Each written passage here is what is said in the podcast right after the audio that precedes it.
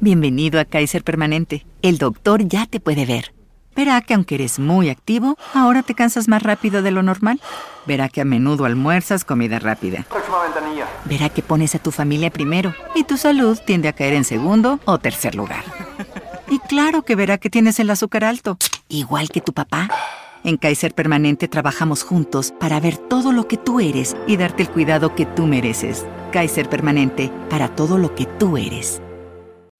Today on Millennial. I took out a lot of money in student loans, so I do have that to contend with. Yeah, but imagine that and having a kid or two by now. My education is my baby. Are you like a little bit unenthused? Yeah. Me too. Laura sounds more enthused. Well, I, I actually thought, Andrew, you were going to be excited about Enchanted. Weren't you super into that? I was gonna say that's the one thing here that's interesting. Everything else is not. And they have a sequel in the works, by the way, and I think that's gonna be a Disney Plus exclusive. Oh, that's cool. How does he know? I won't go any further than that. This cracks me up. Oh, look, That's so cute though. my Furby has a cold. Oh my gosh, it gave your Furby a cold. like, why is that a feature? Can you imagine in the times of COVID? I was gonna say They would say that never does not translate well to 2021. Welcome to Millennial 743. I'm Andrew. I'm Laura. and I'm Pamela. Well, we have some good news to kick it off this week. Good news out of Congress. The $1.2 trillion infrastructure bill passed the House and went to President Biden's desk to sign. I know we talked about this several weeks back. Uh, where were you when you heard the news? The first like major win of the Staring Biden at my administration. stock app. That's what I was looking at. Now, this is exciting. Although, sorry to throw a little water on it straight away, I've also read that while this is a lot of money, it looks to us like a lot of money. It also really just scratches the surface in terms of how much we could be spending on infrastructure. Because another thing to Mhm. consider is that this money is going to be spent over years. And when you start splitting it into years, you realize it's not a lot at all for the whole country. But this is a great first step because it is a bipartisan bill, right? Yes. And just to give you an idea of what uh, the bill contains, it contains $110 billion for roads and bridges, $66 billion for passenger and freight rail, 65 billion for expanding broadband access to millions of Americans who don't currently have it. And the list goes on. Certainly, it could have been better.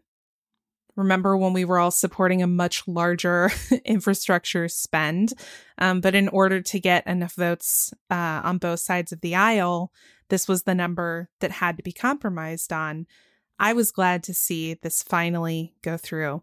It's not enough, Yeah. but like you said, Andrew, it's a good first step. I Mhm. wanted to see how we felt about the six no votes from the Progressive uh, Democratic Caucus.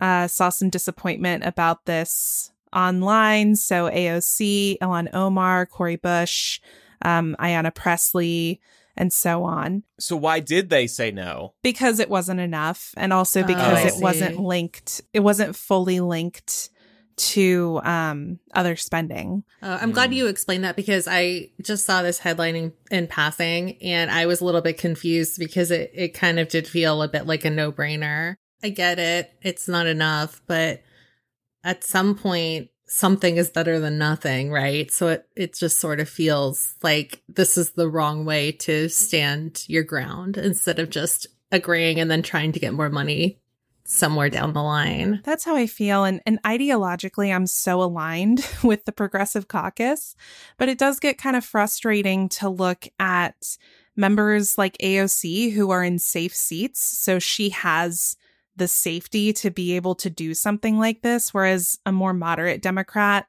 um, who might be up against, you know, a more conservative voter base doesn't have that liberty. So it's just frustrating. And then this what dozen Republicans who voted yes. That was I know that was a really nice surprise. Mhm. It's because they want to be able to report to their districts what infrastructure spending they secured for them. Well, good. Okay. Yeah. Whatever works. Sounds I'm good fine to me. with it. I'm just I'm looking sideways at the Republicans that are going to go back to their districts and brag about what infrastructure spending they're getting in the bill that they voted against. Right, right. And or they'll gloss over this. Hypocrites.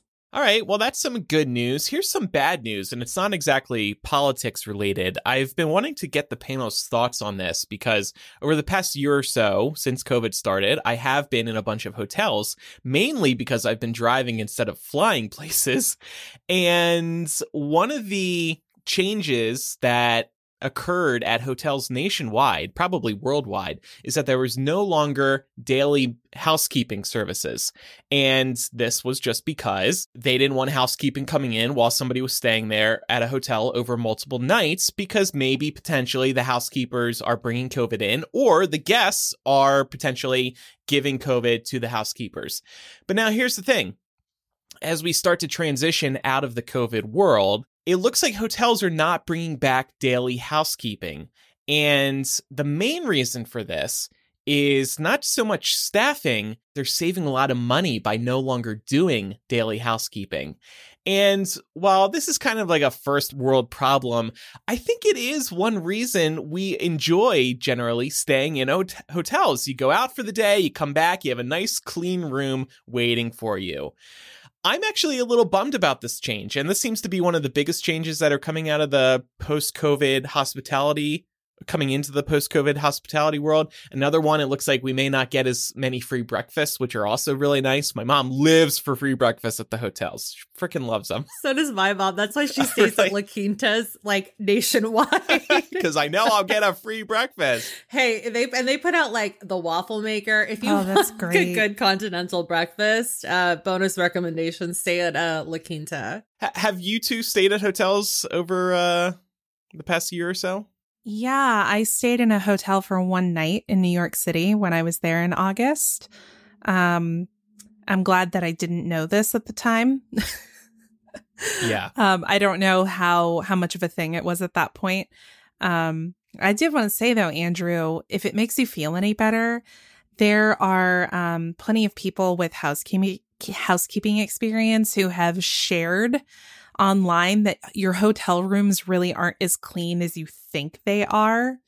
Um, oh, yeah. even before this change. So Right. I'm I'm wondering like how much this is actually changing anything. Honestly, the number one thing for me is the bed being made.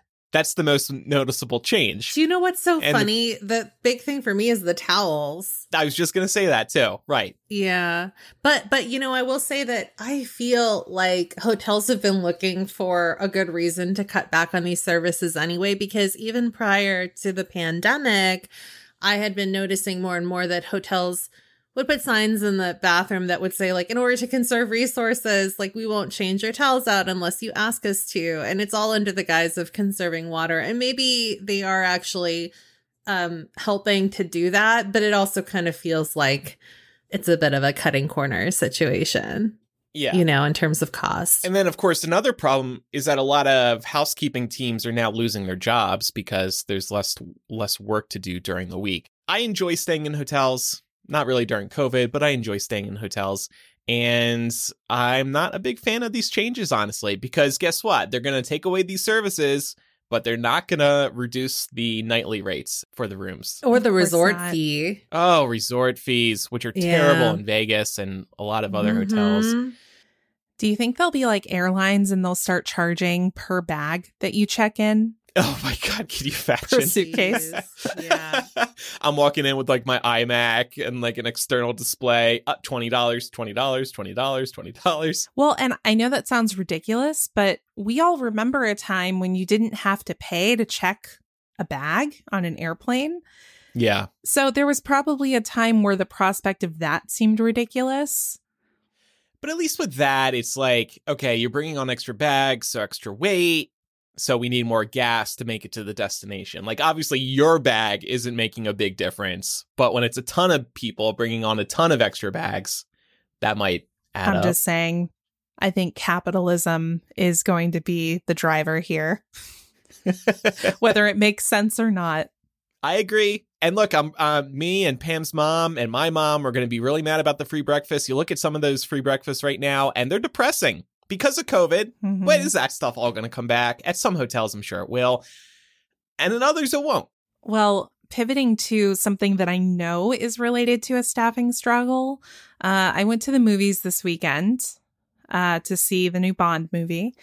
Oh, And I was horrified, horrified at the state of the bathrooms. Y'all, it was horrible. Like every, like I'm walking down the whole line of stalls, pushing doors open, looking in. They're full of toilet paper and shit, and there's pee everywhere. And I was just like, when did people forget how to person? damn right. Like I don't right. I don't blame the employees because I know movie theaters are suffering right now. They don't have enough employees. They're probably stretched super thin. But what is your fucking excuse to shit on the floor of a Oh movie my theater God, bathroom? Excuse me? Somebody shit on the No. floor? There was way. shit on the floor. That's disgusting. Like They must have really Why would you hated James that? Bond. I guess so. They were mad about the ending. But like I it was just astounding to me because I was like, I get it. Public bathrooms naturally get dirty unless somebody's coming in and cleaning them. But how does that happen? That's not a don't know. progressive thing that gets messier throughout the day. That's just somebody being a shit taking a shit. I just A shit person. I was very disgusted. I mean, shitting on the floor is excessive, but I- that's how I feel anytime I go into a messy bathroom. Yeah. You know, it's like you would Like, not do why? this at your house. So why are you doing this in a public place? And this is why, where were we talking about this? And After Dark or on the main show? I don't walk into the house with shoes on. The shoes come off because the bathrooms out and about are disgusting. Well, you just changed my mind, Andrew. Yes, yes. hey, related note about James Bond. It's coming out this week on demand. You can watch it at this week. Yeah. God It damn came it. out- Oh my goodness. I know it came out a month ago. if I knew if I knew I'd only have to wait a month, I wouldn't have went to the theater. Ah, that's a small window. Only 30 days. Man, top of the show was just lots of shocking stuff. Laura Jane- wouldn't have had to see shit on the floor. I know. me I wouldn't have had to wouldn't have walk had into to- that disgusting bathroom. I guess now uh, this is another like post-pandemic reality. You just need to Google when it is going to be available on demand before you go see it in a theater. I don't. Well, I guess it's around also a good time to remind everybody that the theater exclusivity window is an average of 45 days Now, for most properties now. Right. So if you really don't feel like going to the movies, 45 days is not a long time to wait. no, that's like four episodes of Millennial. There you go. I think WB is exactly 45 days. That's their new window. Mhm. All right, y'all. Well, we're going to dive into our first discussion today, which is retirement and how we're feeling about it. But first, we're going to take a quick break to hear from our first sponsor of the week, Talkspace. As the year ends, another holiday season is upon us. For many of us, that means travel and family. And who doesn't have that one relative that keeps getting, getting invited to holiday dinners, even though they stress everyone out? Tis the season to be jolly, but sometimes it doesn't feel that way. And that's okay. Ease some of those burdens the holidays can bring with Talkspace online therapy. The Talkspace app makes it so easy to connect with a licensed therapist via unlimited messages or live video sessions, all from the comfort of your personal device. I know this resonates with many of you at home who are on the go, whether working from home or commuting to an office. And Talkspace offers individual and couples therapy in addition to medication prescription services. I've used Talkspace before and I love being able to message my therapist if I want to share either a win or a challenge about my day, so I don't have to keep a running mental list of everything I want to talk about. If you need a little support through the end of the year or want to start building towards a better 2022, Talkspace is here to help. Match with a licensed therapist when you go to Talkspace.com and get $100 off your first month with the promo code MILL. That's $100 off when you use code MILL at Talkspace.com. So this podcast is called Millennial. Many of us are millennials. And because of that, we thought we would check in on our current retirement plans and strategies, since it's important to be saving for retirement from as early of an age as possible. Right, Laura? Yeah, that's right. Thank you for giving me that space to drink some of my iced coffee and recover from doing the ad read. You're welcome. I understand. was it was you. perfect. Um, yeah, so I wanted to talk about this today. One because it's really important for all of us. And I know it's something the three of us think about a lot. But in our listeners' survey that we just recently completed, personal finance and particularly retirement were one of the most requested topics for us to look into. So we're going to do that today. First, let's just dive in by asking Do we plan to retire? And if so, do we have a target age in mind? I do hope to retire. This might be too ambitious and this is a big window, but I would love to retire by 50 or 60 years old. And I feel like I can do it sooner than what may be average because I'm not planning on having children. So I don't need to be making money for a family. My main goal in life is to just pay off the house and have as little debt as possible. So when can I do that by? And then I'll continue to make some money in different ways. Who knows the ways we'll be able to make money in 20, 30 years from now. But yeah, I, am trying to be a little a little ambitious because I'm not planning on having any children. That's a really good point. I didn't think about that um, because I also hope to retire by 60 would be my hope. Mm-hmm. Um, and sometimes I feel weird saying that because I think the average age is like what 70 at this point.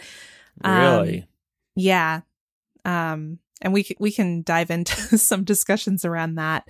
Um but I never I never put two and two together about like well you don't have kids stupid so that's like part of the reason why you might be able to do it. Gonna save so much money. Well, I don't know if I can say that because I took out a lot of money in student loans, so I do have that to contend with. Yeah. So but imagine that and having a kid or two by now. My education is my baby. I, I, guess I'm the average here because I, I always figured it would be closer to 70. And I think it's just because that's what we've heard our whole lives. I never yeah. really factored in um, being able to do it early, regardless of whether I have children or not. And so I just kind of like went into life assuming that I would have to work uh, up until that point. And I hope that I'm able bodied enough to do that because that would be nice. It would mean that I'm, you know, healthy and stuff but um you know if i if i get to retire a little bit early that would be nice too i'm not going to turn my nose up at that but i think that just like so i don't get disappointed um 70 is like is what I always have in my head. Yeah. And I don't think you're wrong. But y'all give give me a lot of optimism, honestly. well, like the potential. At least on my part, I don't know that it's informed optimism. I think it's hopeful optimism. I have no idea what I'm talking about. When I say I want to retire by 60, that's just me saying I want to retire by that point. It doesn't mean I will. You know, that's the million dollar question. I want to emphasize again that when I retire, I see that as I'll stop hustling as hard. I'll still work in some capacity because you got to continue making a little bit of money, I think, unless I strike it really big on the stock market or something. But otherwise, I will want to continue doing some work to bring in some money. When I think of retirement, I just think of like working less, a lot less. I think that's really common too. I mean, just because someone retires doesn't mean that they want to not do anything. But it does give you more room if you're able to retire comfortably. It gives you more room to focus on those passion projects. Yeah. And yeah. as I've said before, like on the weekends, I am kind of bored. When I'm not working, I'm like, well, what do I do now? Because I spend a lot of time working during the week. So that's another reason why I think I would like to continue working in some capacity after retirement. I feel like that's really common. I don't know if you all have found this in anytime you've worked retail in your lives, but I know every time I've worked retail, I've always worked with a lot of people that are retiree age or even a little bit older than that. And they, do it not only like m- most of them i feel like just do it because it it keeps their brain stimulated. Yes. yeah but it's also nice to to get a little bit of money coming in even though they're retired and well off. You know a lot of these people they live in like affluent communities. They have already like paid for their house 10 times over. They've sent their kids to college. They're just chilling and they you know work retail because like i said it keeps their their brain sharp. And and then they they get to choose like where they want to work to to get a little discount here and there. Like i worked at a place that sold cookware. So many retired people that just enjoy being in the kitchen, like getting that discount, like having a little bit of extra money coming in, even though they don't need it. Yeah, and I think Um, so that's and that's really inspiring because it's like it's hard to be on your feet all day long. Like I was tired, you know, in my twenties doing that, and they're just like, "Yeah, I'm ready to go," you know. Yeah, I have uh, somebody who lives close to me who I'm friendly with who uh, is retired, and she works at the hardware store and loves it. And, you know, she, I don't think she has to. I think she just genuinely likes that environment, likes helping people. So I can definitely see the appeal to that. And, you know, when I get to that point, I could see myself even working in a store if it were something that I felt passionate about, right? Yeah, and I think it's also about just simply being around other people day to day. And in some jobs, no two days are the same. My local Trader Joe's, there's a guy working there who's 80 years old. And he's on his feet, he's doing the bagging, he's ringing people up. I overheard him one day mention that he's 80, but to me, he looks like he's 60. And he's probably been one of these guys who's always led a very active life. And he looks happy too. It doesn't look like he's there because he has to be. He just he wants to be around people. He wants to be moving. He wants to to Pam's point, keep his brain busy. Well, I'm wondering now if we can speak to feeling any stress or pressure around having to save for retirement. I mean, we've all known about the concept of retirement since we were very young. Um, so, is this something that we felt stressed about during our professional careers, or do we feel pressure to reach a certain savings amount? I do because we don't know what the future holds. And in my case, I started saving for retirement later than I think most people have because working for myself, I didn't have a paycheck that was putting money away for retirement for me. So I only started uh, saving for retirement myself probably three, four years ago. And I've been using Stash, the app, to save for retirement, which we can get into in a little bit. But yeah, I do feel the pressure to save for sure, just because you never know what's ahead. And I'm like, am I saving enough for the future? And how much am I even going to freaking need? Am I really going to be able to live off of this? Probably not.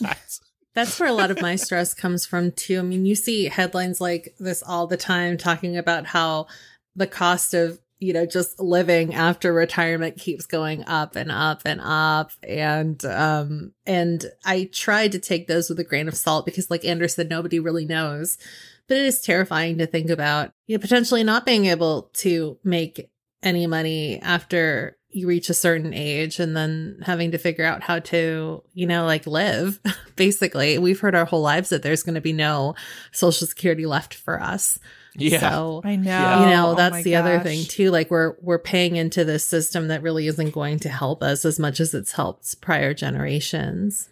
Yeah, I'm glad you brought up prior generations because I think, at least for me, a lot of the stress and pressure comes from sort of reading about what retirement looks like and saving for retirement has looked like for our parents' generation. And then also just seeing the data around it. So, I mean, according to Boston College uh, and their Center for Retirement Research, half of US households, that's all US households, will not have enough income to maintain their current standard of living in retirement, even if they work to age 65. Wow. And then there's the fact that, you know, the baby boomers, um, who tend to be the parents of millennials, as a generation, have not done very well saving for retirement. It's interesting looking at our generations comparatively because right now, 15% of uh, 23 to 38 year olds um, reported their primary reason for saving was retirement. And that's compared to just 9% of the same age bracket of baby boomers in 1989. So I think that a lot of us are looking at our parents' generation and seeing the struggles they're having saving for retirement. And it's making us nervous because we're, you know, in our early 30s, a lot of us, and we've already lived through a few major economic events in our lifetimes. And you can't help but wonder what's next, right? hmm And I mean, speaking of economic events, like over the past year, especially when COVID first started, the markets tanked. My retirement portfolio tanked. so that's another reason we don't like when I was talking a few minutes ago about we don't know what the future holds. I was kind of talking more from like a health perspective and a job perspective. but what about my savings? Like could those just disappear? And I saw last year the gains disappeared. That's something that stresses me out too. They did come back though, right? They did. Yes. Yeah. Yes, they did. I was But- mine was the same situation. But it is scary to see that happen for Right. sure. Well, I thought that we would um, chat a little bit about side hustling in retirement. Andrew, you alluded to this idea. Um, and we've spoken about it on the show before about how most millennials think that they're going to be side hustling in retirement, you know, having a side job or a side passion that they're working on. And I'm wondering how we feel about this. How comfortable are we with the idea that we might have to have some kind of secondary income source, even if it is a part time gig? I mean, li- listen, I think this kind of goes back to the first question you asked us. I just always have assumed that I'm going to have to keep She's working. been ready. I no, and I, I really just think it's because my mom, it kind of goes back to this conversation that she had with my brother and I when we were very young, because we grew up in a very affluent community. And as soon as she thought that we were old enough to kind of start seeing the disparities in, in like wealth, compared to like what we had versus like what some of our friends had whose families were better off. She was basically like well it's time to sit the kids down and let them know that you know as they get older they're going to start seeing the wealth disparity a bit more. And she just kept drilling into us that like there's no trust fund waiting for us. Like all we ever are going to have in the world is like what we make in the world.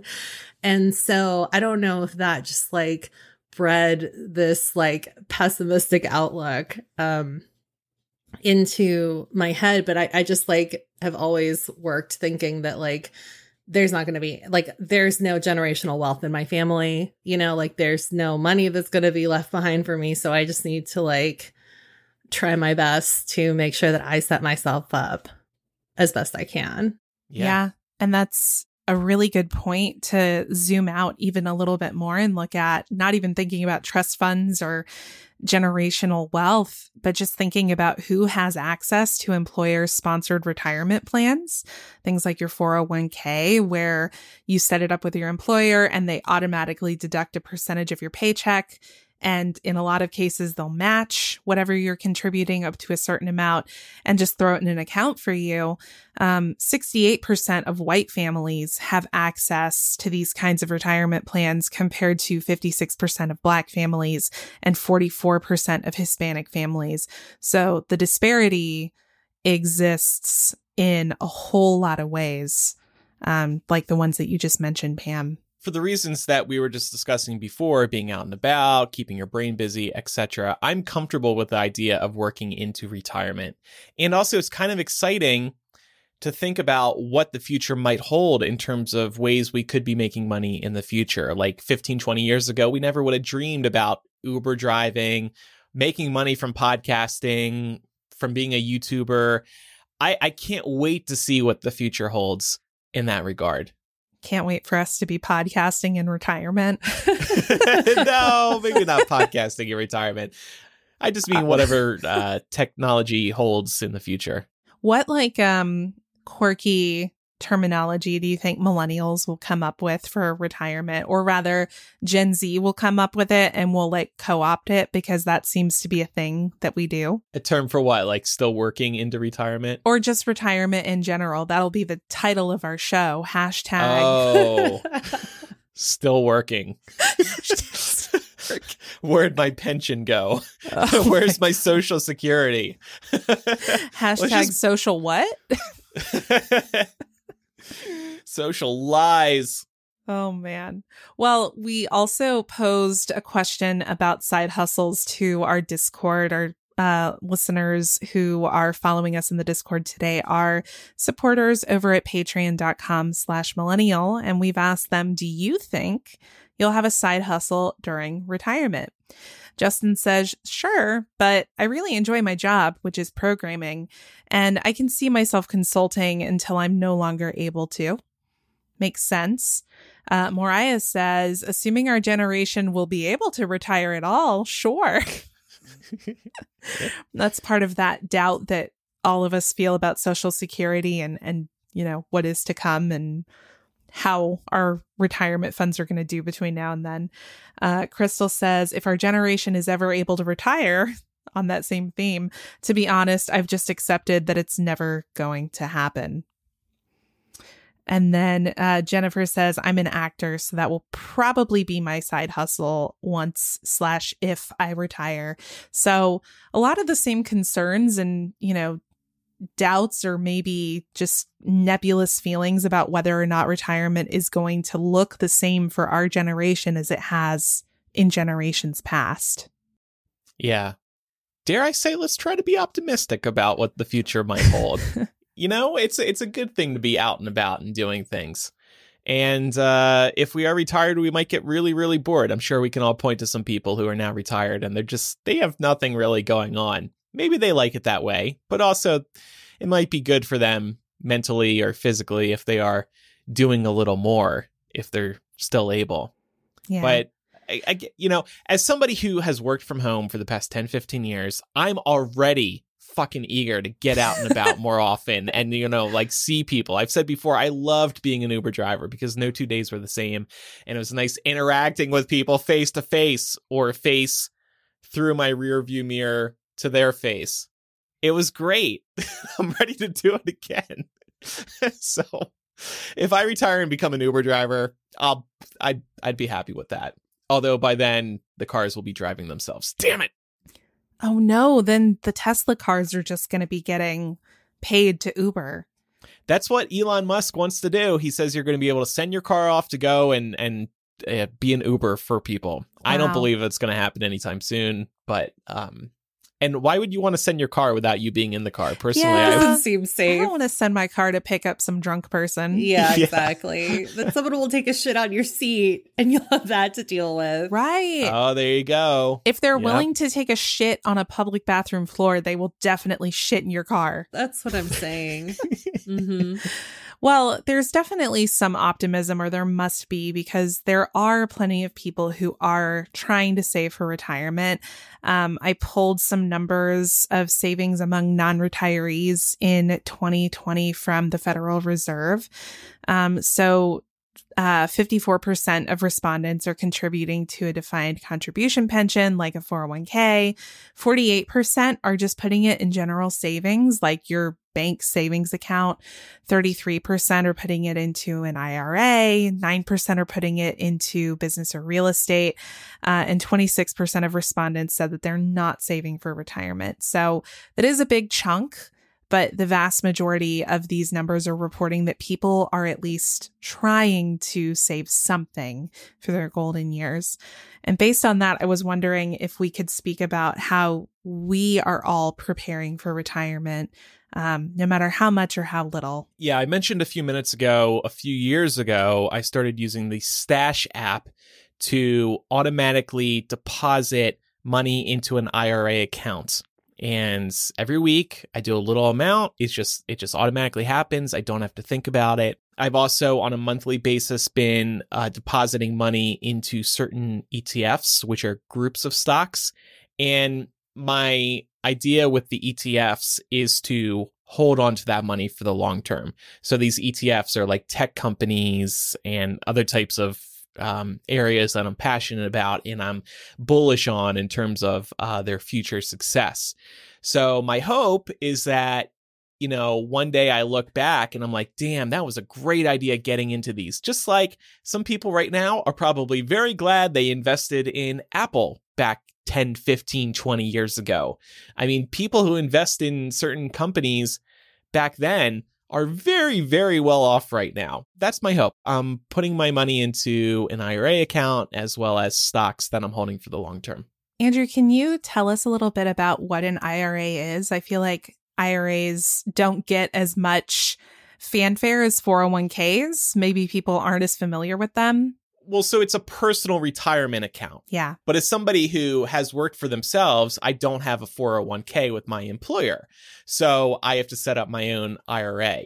And what happens is you make contributions and uh, you can actually deduct this money on your tax returns, and any earnings can potentially grow tax deferred until you withdraw them in retirement. I'm reading that definition from somewhere else because I don't want to get it wrong. You're good. Um, and we'll also have links to this and, and some of the other terminology. We've pulled some from the IRS that we can link in the show notes for anyone who wants to look into it. I'm glad you talked about that because I just feel like the idea of opening an individual retirement account doesn't get as much attention. Yeah. But maybe it's increasing in popularity because so many people are becoming, you know, independent or just working from the for themselves. Well, and thanks to the app world, it's easier than ever to do so. Like if somebody told me you should open up an IRA, I would have just automatically assumed, oh shit, so I'm gonna have to go to a bank, I'm gonna have to sit there for an hour, do a ton of paperwork. But it's just so easy to do through apps like Stash, and there's other apps that do it. I just happened to find out about Stash first. And it's comforting to know that this money is being put away. And uh, like I said before, I've already, you know, I've had a nice return. I've had a 30% return Wow. in the past few years. Yeah. That's great. Thanks. Thanks, Trump and Biden. oh God. Pam, what about you? I also have an IRA because, like Andrew, I'm self-employed, and then a personal savings account. Um, I I've just ever since I've had a savings account and ever since I opened this IRA, um, I've always just set up automatic uh, transfers over. Um, and I don't do it weekly like Andrew. I just do it every paycheck.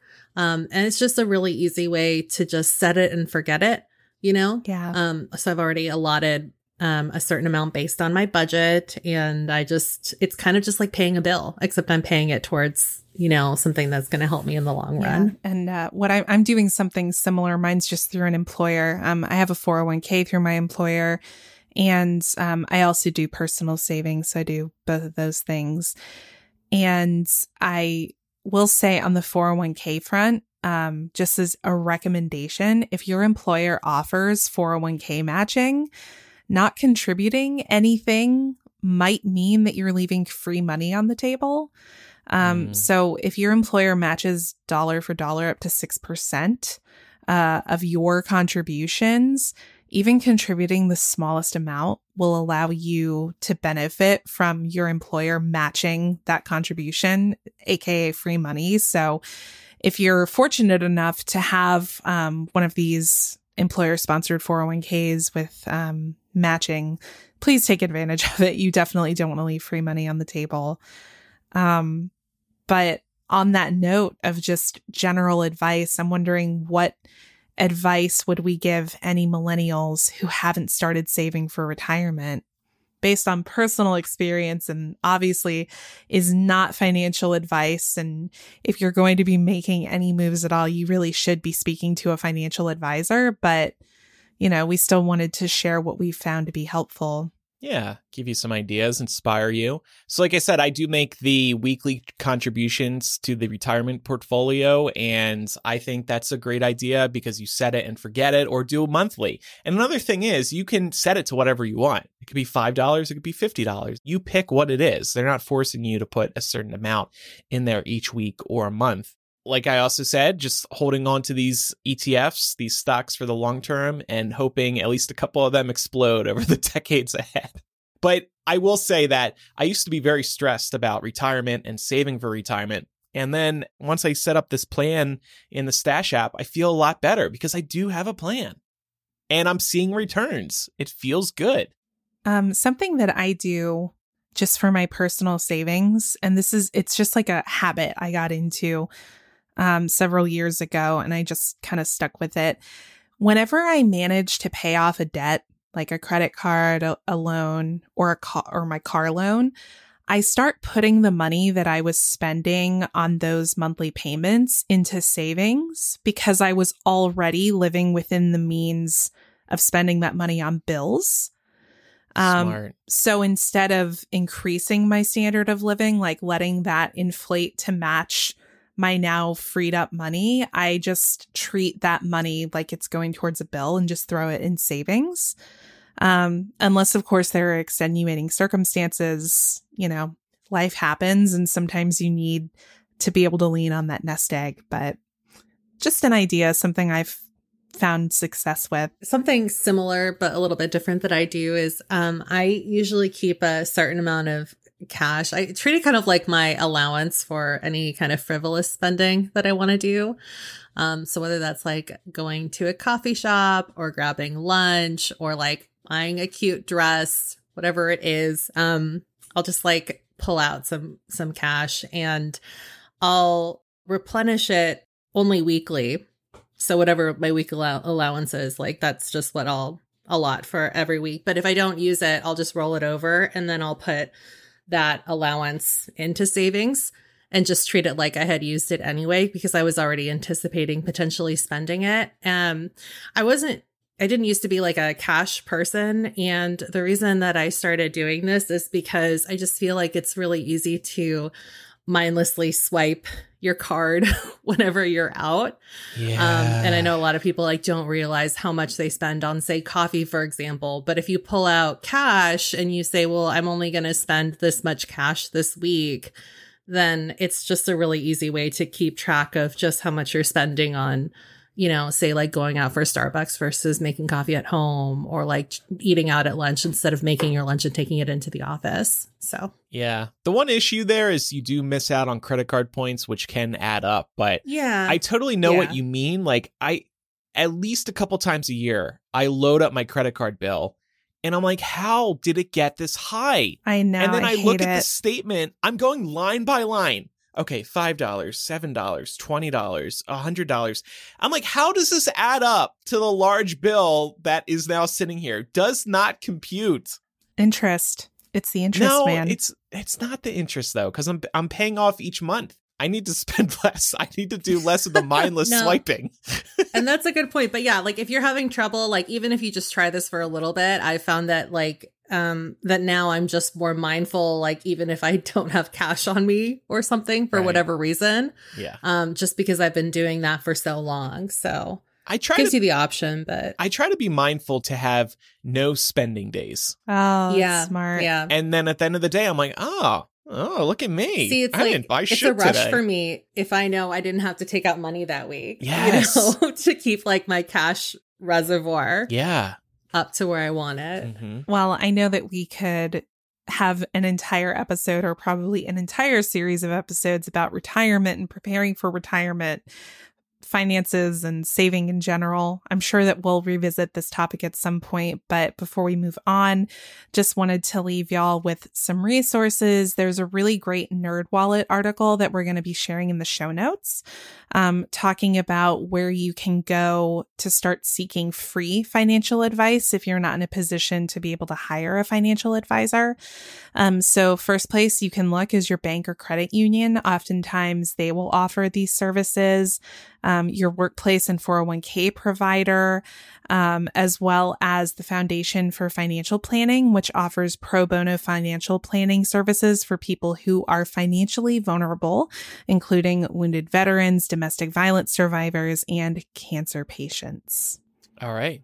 So, write in and let us know what your retirement plans are, what you're doing to save. Yeah. We want to hear from you. Give us some tips. We we, need your help. We could use some tips. All right, we'll be back to the show in a minute, but first, a quick word from our second sponsor of the week, ThirdLove. The holidays can be hectic and stressful if you're out shopping, putting up decorations, or traveling. And who wants to be uncomfortable during all of that? With ThirdLove, comfort is always a given. If you're wanting to give the gift of comfort this holiday season, why not an ultra soft loungewear set for your bestie or intimate sets for that special someone? Or even better yet, what about treating yourself to some new ultra comfy essentials? It's been a long year and you deserve it. I've been wearing ThirdLove's Flex Seamless sports bras lately, and I freaking love these things. They're so soft, supportive, and stretchy, and perfect for continuing to work from home. ThirdLove obsesses over each stitch so you never have to think about how something feels, looks, or wears. And they've got your back while you're out and about or just hanging out at home. With the softest sleepwear, luxe washable silk, and bras that you won't want to take off when you get home. Feeling is believing. Upgrade to everyday pieces that love your body as much as you do. Right now, you can get 20% off your first order at thirdlove.com slash millennial. That's 20% off at thirdlove.com slash millennial. All right, so for the rest of the show, we're not going to stress about money and retirement. we're going to have a little Nope. bit of fun. I wanted to talk about Neopets and other games and toys that we were obsessed with when we were growing up. And the reason for this is because the New York Times actually recently checked in on Neopet players. The site is actually still live, and a lot of people are still really passionate about it. For anybody who doesn't know, Neopets had launched in 1999, and at its peak, it had tens of millions of kids playing. The site would let you design and care for a virtual pet on your computer. You could play games, you could feed your pet, and you'd have to check in regularly to continue taking care of it. And you could also really customize the pet to make it yours. And of course, these pets were so adorable, and that's why so many, that's why Neopets took off. Did either of you play Neopets back in the day? I, actually did. Didn't. Really? Yeah, I did. I uh I remember playing it on my Blueberry iMac back in the day. Do you remember the name of your pet? No. Oh, No. that poor pet is probably dead right now. Oh, for sure. Super dead. like Laura, I also played, but I also uh, don't remember like any specifics. So I was clearly not super into it. Um, but I remember this being a huge thing Yeah. when I was in school. Well, unlike uh, you two, there's a group of people who did not abandon their pets. Most of the users on Neopets right now are 20 to 40 years old. Many of these people grew up with Neopets. Yeah, it's not kids anymore playing, it's the Oh, adults who started man. playing 20 years ago. And Neopets actually. Uh, received a new wave of interest during the pandemic. The site actually experienced a 30 to 40% spike in usership starting in March 2020. The other reason a lot of older users are currently using Neopets is because it kind of serves as a time capsule for them. You log in and you see your old pet. Like if you two remembered your username or email and and password, you actually might be able to get in still. You're giving me too much credit. I, I can't even remember this pet's name. I cannot remember what I signed up with. I'm actively trying to recover my username. I'll let you know But how you- it goes. Okay, all right. But actually, kind of funny twist. We didn't really talk about this. We could have because it was a big deal. Earlier this year, Adobe discontinued Flash. And the internet basically ran on Flash back in the 90s and early 2000s. Like every site had some Flash elements. And Flash was this technology that let you um, see things as cool as Neopets on Internet Explorer. So Adobe discontinued Flash and that forced Neopets to actually redesign the site. And the redesign actually pissed off a lot of the users because they hadn't changed the design in like 10 plus years. So um, some Neopets fans aren't happy about that. But anyway, I didn't get into Neopets. and I don't know why I didn't. I did have the the little physical Gigapet toy. I think the main one was Tamagotchi, but I didn't have a Tamagotchi. And I don't know why I didn't get the name brand because I'm a bit of a, a brand whore. I think I got the Gigapet. Did you two have the actual like physical pet? Yeah. Yeah, I had a Gigapet. Yeah, if I Yeah. remember correctly, Tamagotchi came first, but it, it like Gigapet gave you more options, and so I was instantly drawn to Gigapet when that came out because then you could like you didn't have to have like this default blob. You could have a dog, for example, or a cat. Yeah. I forgot the Tamagotchis were like not typical pets. It was like a bird, wasn't it? I I don't know. I think I, and they were so hard to get. Oh, God, yeah. when they first came out out here. I had a friend who had a little mermaid one. It was like in the, it was in the shape of like a seashell and Mhm. Ariel was the pet, which is weird thinking back on that. Like, ugh, Yeah, how weird. The 90s were weird. I had a Pikachu one too. Yes. I don't know if you yeah, and it, it like also it also served almost like as a what is it like a a uh like a, a walker thing because you had to like exercise the oh, like a step tracker. Yeah, step tracker. yeah. So like if you took it with you and you were walking a lot, you were exercising the um the little Pikachu. Oh The- my gosh, Yeah. that's funny. Yeah, I think I just had a single one, and it was a Gigapet, and I assume I made it a dog. Um, but then, yeah, you were right, Laura. There are Tamagotchi spin-offs because obviously they were so popular. Some of the brands wanted to get in. I'm looking. There was also a Star Wars one, like Pam mentioned, a, a Pikachu one. So there were tons of options. And uh, Pam, I'm seeing the blob that you're talking about now. It doesn't really look like a particular animal. It's just like okay. a thingy. Mm-hmm. By the way, you can still Yeah, it's like what was it? yeah. By the way, you can still buy these brand new on on Amazon and Target. It looks like twenty bucks for your Oh, own. 20 bucks? I thought it would be less. well, they're very high tech now. Just kidding. They they look exactly the same. The markup on these must be insane. It must cost like twenty five cents to make. And I still I still have very clear memories of sneakily playing my Gigapet under my desk in school. And I think the school banned them because obviously every kid had one Our and they were a distraction. And we would get in And trouble because we would sneak them into school. Mhm. Yeah. Yeah. And then like I, I can't remember if like you couldn't turn off the sound or like if you forgot and it would like beep. That's when you would get sold out by your own digital toy. Tamagotchi, yeah. Exactly. So I thought we could also talk about some other childhood obsessions we had as a kid. I was fascinated by Furby. Did you two have a Furby? No, I never wanted one, which is Wha- weird because they're creepy looking. Yeah, probably. I always wanted one and I never got one, but it was Oh, like one of those things that was on my my Christmas list. Oh, here's a commercial from uh, the Furby days. What's that? Me up. It's my Furby. Furby loves you lavender. Tickle me. Furby, the first Gigapet Oh, you pet. Teach to say her name, me. Noodle.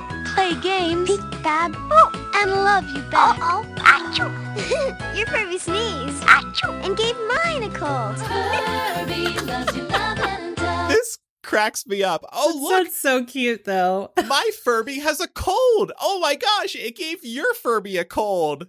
like, why is that a feature? Can you imagine in the times of COVID?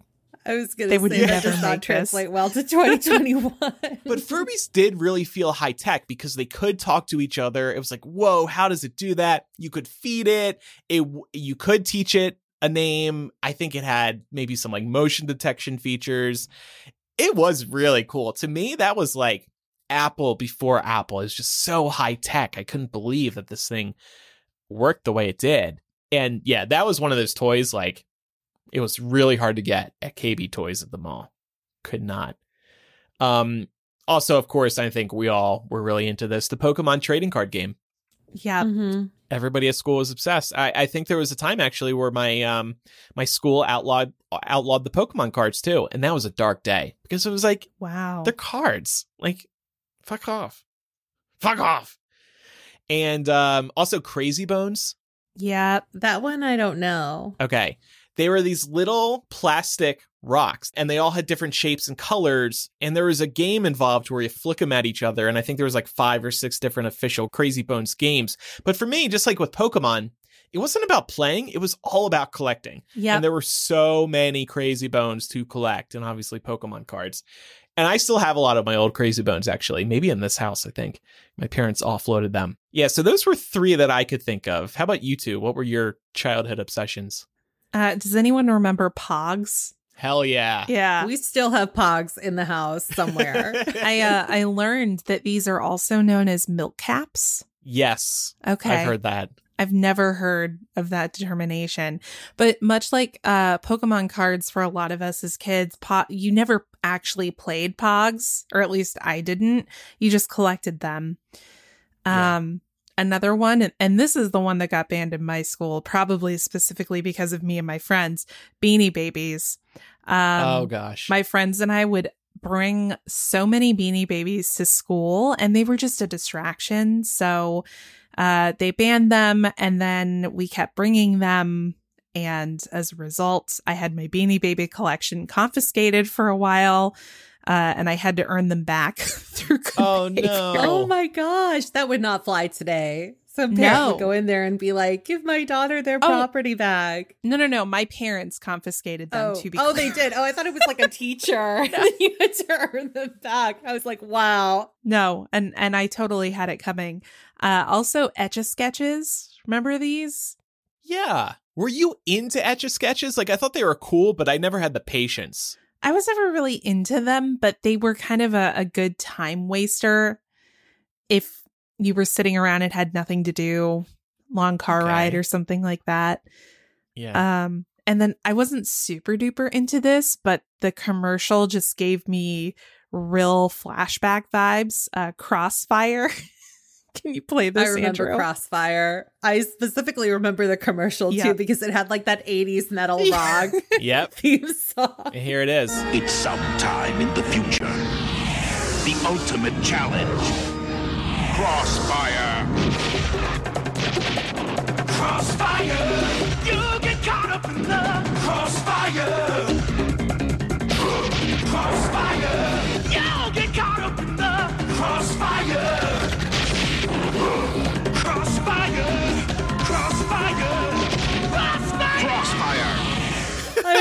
Whoever wrote that made a lot of money. Me too. Crossfire. Hopefully that person can retire. I was really into hit clips. Do you do you both remember these? Yep. Yes. I got the commercial. Let's play it first and then you can explain more. Hit it! Coming at you right between the ears is Hit Clips. Music to get you grooving. Hit Clips is a slick micro audio system. This tight package is small, but pumps out monster sound. Breaks down like this. We clip, clip, clip, and sample songs, so only the groove sticks. Plus, with the micro boombox, load the mother load. Some of these songs available now. More this fall. You can collect them all. Hit Clips. So explain this, Pam, because this is hilarious like in hindsight. The MP3 player before the MP3 player, but you only got like basically the equivalent of an Apple iTunes snippet of a song. At least it was always, you know, like the chorus. It was only like I think 90 seconds or 30 seconds. I think at best it was 30. Yeah, yeah. Maybe like the boombox had more, but I I just had like the original one that kind of looks like a little Walkman and it came with like a Yeah. little um like a little um it was just like one headphone. And so you could buy these little mini it looks like a cassette tape, but it was a little um kind of like a little memory stick situation. You would like put them in to this player and then you would hit a button and then you would get 30 seconds of this song. And I don't even know why. I mean, I guess I do know why. I was always into music. Um, I just thought that these were like the best thing. And I have so many of them still somewhere in storage. and maybe next time I'm in the storage unit, I will find my collection and show you all. But Oh, I would love that. yeah, it was it was great. Most most NSYNC and mostly Britney Spears because you know Mhm. Um, what what were you doing with your life if you were not collecting Britney and NSYNC hit clips? so Hell yeah. But the most insane part was that you're walking around with this hit clip device and you're only listening to 30 to 30 60 seconds, seconds, of a song again and again. And it's just one song on that imagine little me thing. in the car like bringing that as my source of music. listening to that on loop again and Mhm. again. Oh my gosh. And and yet we thought it was the coolest thing ever. Wow, I get to bring music around with me. I thought that was so cutting edge, like way and way more. Like, I think the thing that really blew my mind at the time was how compact it was. Because even though it was bulky, like you're lugging around all of these individual, like literally lugging out around these little individual clips of songs, way more compact still than like bringing a um a, a CD Walkman or like a, a cassette Yeah. Walkman, and and then all of the aforementioned like cassettes or CDs.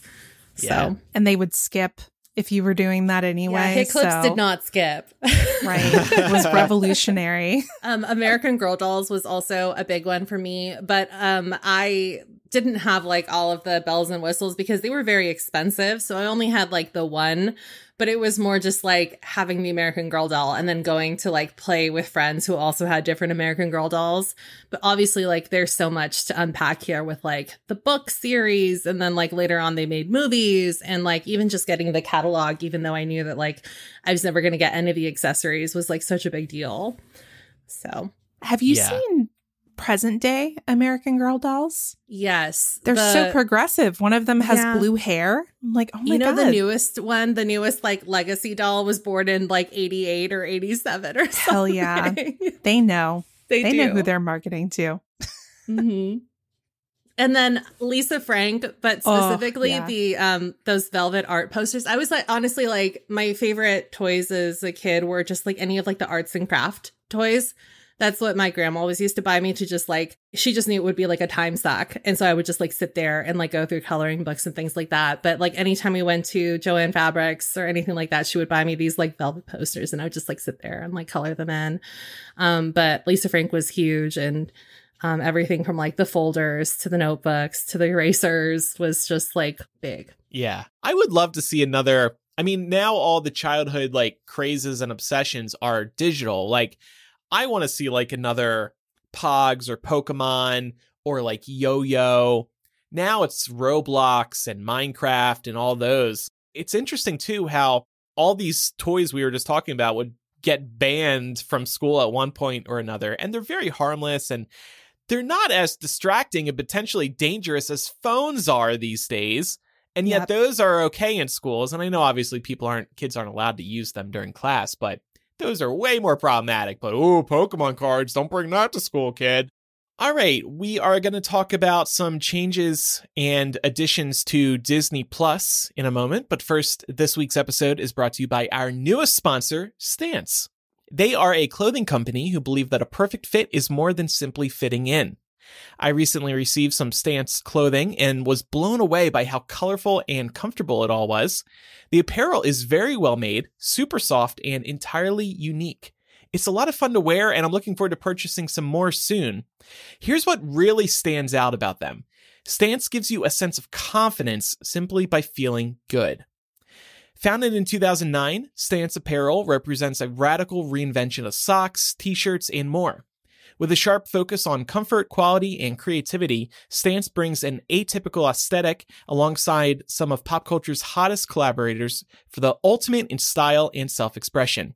Because everything you wear should be a direct extension of who you are and how you feel. They put a lot of care into the design and quality of their clothing to create things that feel different and make you feel more confident. Stance's clothing is built to last too. You won't be ending up with holes in your socks or shirts that are losing their shape or falling apart. This is all really good stuff.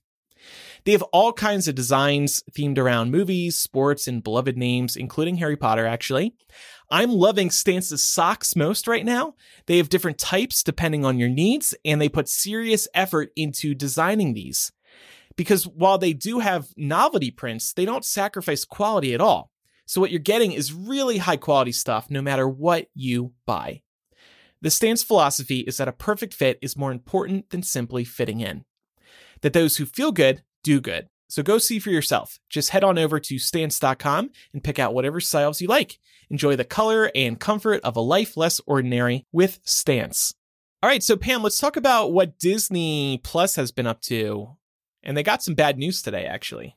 Yeah, they kind of did. Um, but first up, they are set to celebrate two years of being live as a streaming platform this coming Friday, November 12th. Uh, so they've dubbed this day Disney Plus Day. And there is quite a bit that is coming along with this, including a bunch of new titles that they're going to be releasing on the platform, which is good news if you're a subscriber. And they are also promising to release a bunch of like teasers and sneak peeks and stuff like that as well. So if you're a fan of any of the Disney properties, then you'll want to keep an eye out for those things if you like to keep up with the news that's surrounding, you know, things like Star Wars, Marvel, Pixar, things like that.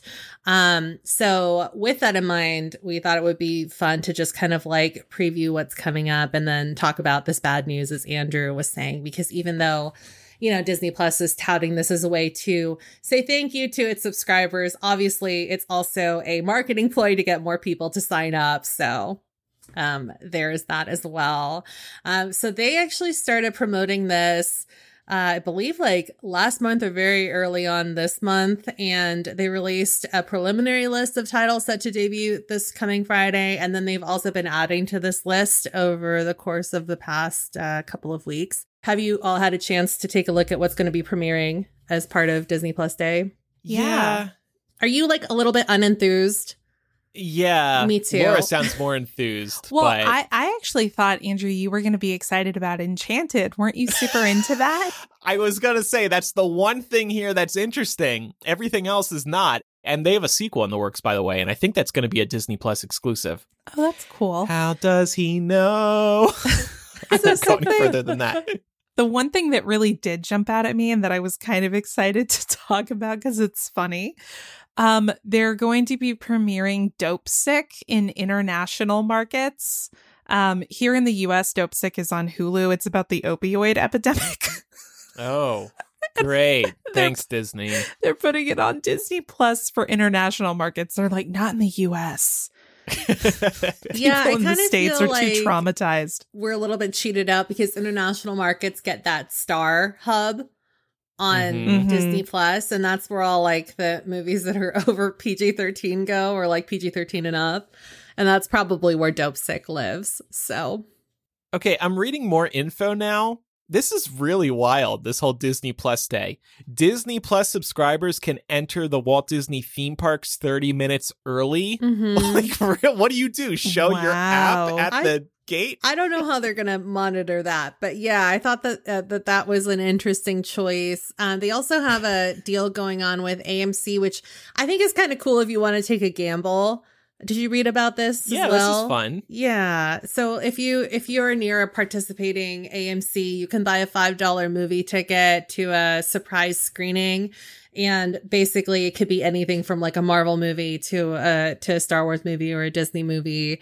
And I guess they're also gonna have some discounts on concessions, but it's it's you know, might be a fun little movie date if you're Yeah. okay with seeing whatever they pop up on the screen. And five dollars for a movie ticket is a pretty good deal.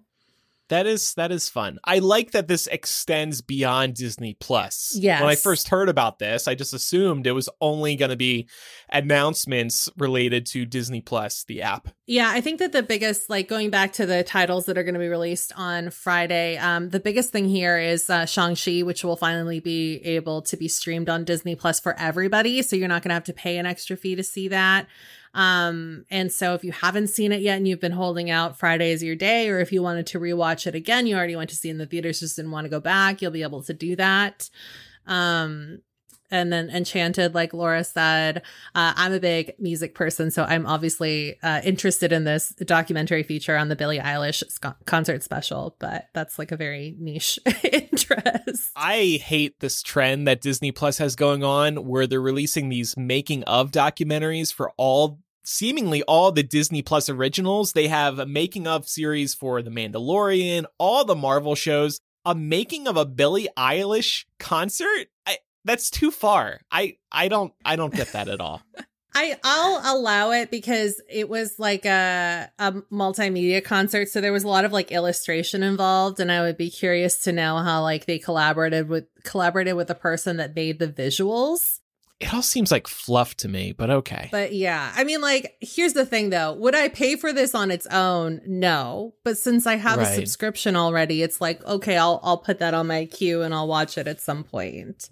It, it just seems like they're regurgitating content because they can't come up with enough enough original stuff. That's my read on all the making of documentaries. Sorry to hate on this since you're excited about it, but I just no, no, no. I mean, like, but I know that we have talked about like the the Marvel making ofs before too. I think that you know what it really comes down to for me is that it's all kind of like DVD extras that we're not getting on DVDs anymore because nobody's Okay. buying DVDs. Yeah, all right, So, Well, that's fair. I don't know. Like Laura, do you and Mark get excited about these making of Marvel features and stuff? I know he's really into it. So Yeah, I mean we're we're not excited to the point where we watch them on release day or anything like that, but if there is a new Marvel feature coming out, we will sit down and watch um, some of those or the Marvel Legends series. That's another thing that we like to revisit, uh, particularly before the Disney Plus shows come out. And I know there's a, they're adding a version for Hawkeye in anticipation of the Hawkeye show coming out this Christmas.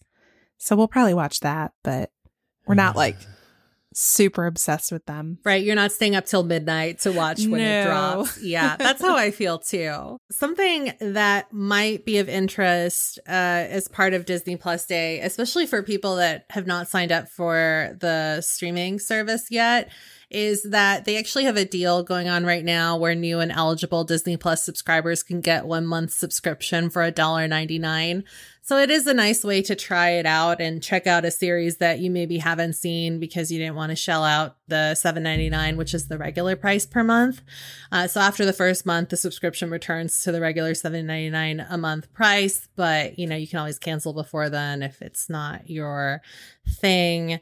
Um, something that is worth noting as part of this this deal because this is kind of like one of the bigger uh, points that was making headlines as, as part of this all this stuff that they're releasing uh, for this week is that the price cut deal started this past Monday and it was just a few days before Disney Plus was set to reveal its fourth quarter figures. So they released those numbers today. Um, so to give this a little bit of context, as of July 3rd, which was the third quarter, Disney Plus had 116 million subscribers worldwide. And then today they reported an uptick of 2, 2 million subscribers for a grand total of 118 million subscribers. Uh, so they didn't really garner too much of a growth over the course of the past few months. and Um, it was less than they forecasted. Yes. That, yeah, that's that a was big the big too. issue here. Yeah. Do you remember how much they had forecasted it? I don't, but I did read today it missed estimates. Right. So that could be a sign that they're Yikes. starting to plateau. You know, they do 116 million in what, 2 years is really impressive and they are on track I think to surpass Netflix in a couple more years. But now I think that's being called into question since they're already missing some estimates. Yeah, that's a really good point. And that kind of really segues nicely into uh, my next question for the three of us. With all of these subscription services, I think that we're all kind of getting a little more picky and choosy in terms of what we decide to sign up for. Uh, with Disney Plus, I believe all three of us signed up for the three year deal that was offered through D23 when the streamer was first launched, which was a steal especially since they've already raised the price. Uh, we're two years into that now. So are we ultimately glad that we got in when we did? Yeah. Yes, because that was a very good deal, and there have been a lot of great shows. But I think in the future, I'm probably going to try to do like a family plan with more people. Mm, right now, Pat and I mhm. split it. Maybe this panel can split our Disney Plus. Um, hey, there we, go. That'd we also cute. got in on a Verizon deal where we got a year, so we're actually good for four years because it, it Oh, was we were able to add it on to that three years. Yeah, so we're Oh, good for a that's long time. Beyond that, yes, I, of course, I will never leave now that Enchanted is on Disney Plus. How could I That's how they- betray? That's how Amy they Adams? hooked you in. Yeah. See, I'm ready to cancel. I'm gonna uh, hook up to a VPN and place myself in another country just so I can watch Dopesick on Disney Plus. you don't want to watch it on Hulu. No. Fuck that. I want the international experience. will you stick around, Pam? Yeah, you will. I, I- know you will. I think so, probably. I mean, you know, just for the Marvel shows alone, if you're Yep. following the MCU, I think you kind of sort of have to. But for the first, uh, you know, stretch of Disney Plus, I I think I touched it the first day and then didn't touch it at all for the longest time. And so I think that their bread and butter really is the way that they've they've tied in their original programming to the MCU, which we're all invested in now. they had three shows that I really liked at the beginning. The the Disney Parks documentary, the uh, show where people who graduated from high school return to the high schools to put on their plays Oh, again, Is you know, like coming 20 years later. It better. I think it's called Encore. That's what it was called. Yeah, I enjoyed that too. Yeah, and then um The Mandalorian. So I Yeah. loved Disney Plus right out of the gate, but actually I've been watching less. I'm, I'm marveled out. It's too much Marvel for me. Um and no other shows have really captured my attention. So uh, that said, it is nice to know that you do have access to basically every single Disney movie, tons of Fox movies. Star Wars, Marvel, etc. That's nice. That's nice to have access to. Yeah. Yeah. Even if it weren't for, um, you know, the Marvel TV shows that are coming out, just having access to that library and not having to take up physical space in my home owning movies is awesome. Yeah. Yeah, the convenience is really nice because we own a lot of Disney DVDs and we still have so many of the Disney VHSs, but like who even has a working DVD or VHS player anymore? So, Yeah. you know, Yeah. it's like if you want to watch Cinderella, it's so much easier to to just hop onto Disney Plus and and uh, you know, bring it up that way. So, Yeah, and there have been some really nice surprises at Disney Plus. Hamilton, the Yeah. Taylor Mhm. Swift folklore Long Pond studio sessions. yeah, that was nice. Red Taylor's version out this Friday. If there's one good bit of news from the fact that they missed subscriber estimates, maybe this means they'll hold back on another price increase for a year or two. They already raised it a dollar or 2 Mhm. If they're going to be struggling to bring on new subscribers, maybe they'll keep the price as is, which is currently $7.99 a month. So, Yeah. Uh, JY in the Discord is saying, just waiting for the Percy Jackson show before I get Disney Plus. That's going to be huge for them as well. So I think that Yep. even if I would have, you know, given up the Disney Plus subscription, I probably would have come back for that. yeah. And who knows what else is coming? Not Harry Potter, but other things will no, come. no, I'm we'll have to that. stick with HBO Max for that probably. And then just as a quick aside, you know, um, there's so many of these days now. I and I can barely keep track of them even in, you know, doing what I do with entertainment news. Like over the weekend, I didn't even realize there was a Stranger Things Day being hosted by Netflix going on. Until I logged on to Twitter, it was like, why is Stranger Things trending? Oh, it's because Netflix decided today was Stranger Things Day. Um, so I was just kind of wondering if you all feel like these theme days uh, do anything to drum up uh, excitement, or if you're kind of like sick of the the gimmicks, because I am personally a little bit fatigued by these Yeah. random big ordeals. I don't care. Yeah, me neither. I'm sure it does draw up a lot of genuine excitement, but I think we're all burned out on this type of behavior. I can see why Netflix and Disney do these types of things because they get to schedule these events on their own terms. They used to rely on Comic Con more, and that was very expensive and time consuming, and they had to work around certain dates. Now they're just doing their own thing whenever they want, when when it fits their schedule. And they get all the attention because at like a Comic Con, there's a million things happening. It's hard to get attention. With Stranger Things Day in freaking early November, all of the internet's attention is going to be on Stranger Things Day because there's nothing else happening. And I think it was over a weekend, which was probably also smart. So they do these just to get more attention than they would that they would than they would at other events. And for now, it's working. But yeah, I don't I don't really care for this stuff. And okay, Enchanted is coming, great. And now I'll move on with my day. It's time to talk about our Patreon for a moment. Laura, we have some new patrons. We do. We wanted to give a shout out to our latest patrons and thank them so much for their support over at patreon.com slash millennial. They are Laura, Stephanie, Pam. Uh, I love that. Laura and Pam. Oh, did we both Great. become patrons? I guess so. Great names. Great names, y'all.